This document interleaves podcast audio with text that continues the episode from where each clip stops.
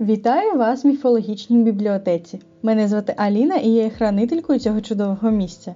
Сьогодні я розкажу вам про найрізноманітніших істот зі скандинавської мітології.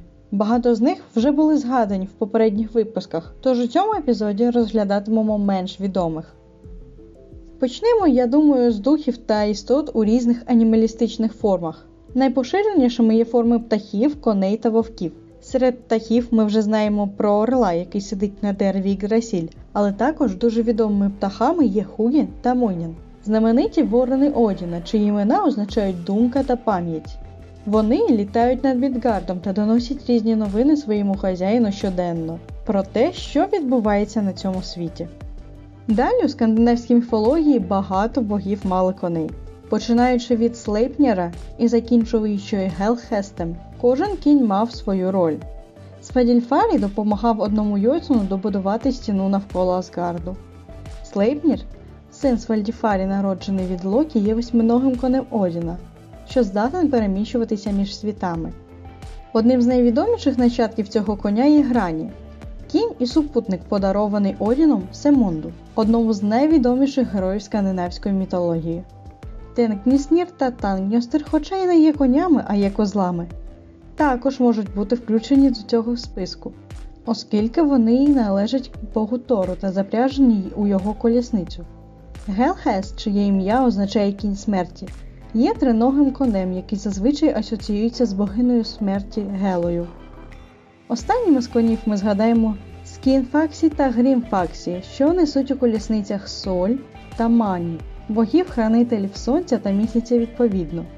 Без них у людей не було б ні дня, ні ночі. А власне від кого вони охороняють сонце та місяць?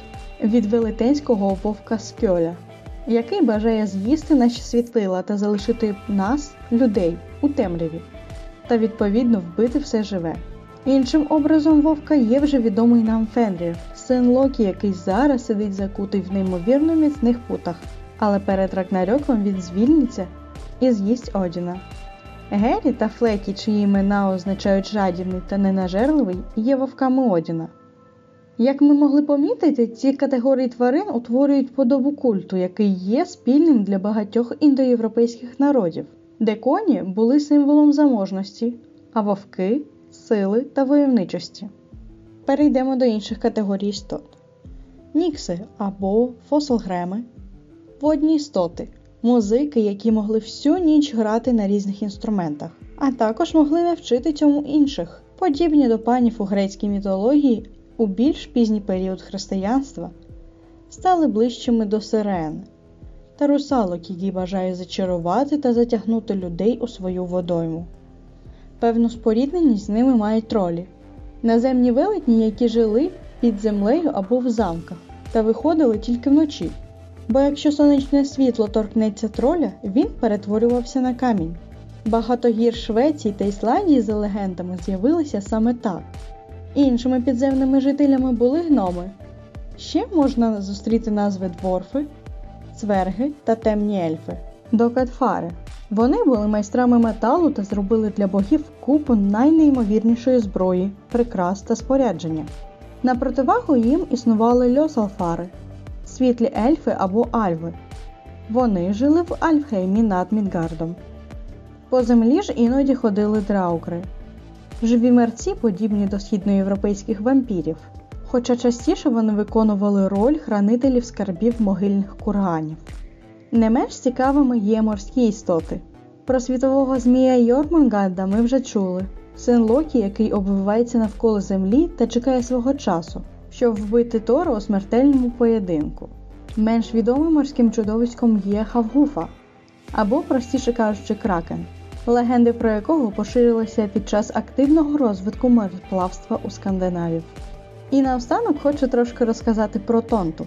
Мало хто чув цю назву, але останні роки все більше людей купляють собі на новий рік маленькі іграшки гномиків з довгими білими бородами та часто тонкими ніжками. Саме ці створіння є тонту, та вони являються помічниками фінського прототипу Санти. Тонту з'явилися з попелу згорілих троянд, порошку з сушеного лишайника, а також ниток радості, любові та веселощів. Що цікаво, вони не мають пупка і не відкидають тіні. В кишенях завжди носять цей чулапку, котячу вуса, кремінь для розведення вогню, трошки водоростей та шматочок мила. Пахнуть вони гвоздикою або хвоєю. Саме завдяки цим ароматам можна зрозуміти, що вони десь поруч. Ці створіння поєднують у собі образ різдвяних ельфіків та домовиків. На зимове сонцестояння для них було прийнято лишати частування у вигляді різдвяної каші, подібної до нашої коті, після чого вважалося, що увесь рік в домі буде щастя та злагода. Дякую, що завітали до міфологічної бібліотеки. Буду рада бачити вас щосереди з новими міфами, а поки гарного дня! І не забувайте, що міф це лише перша іскра, що висікається розумом при зіткненні з реальністю.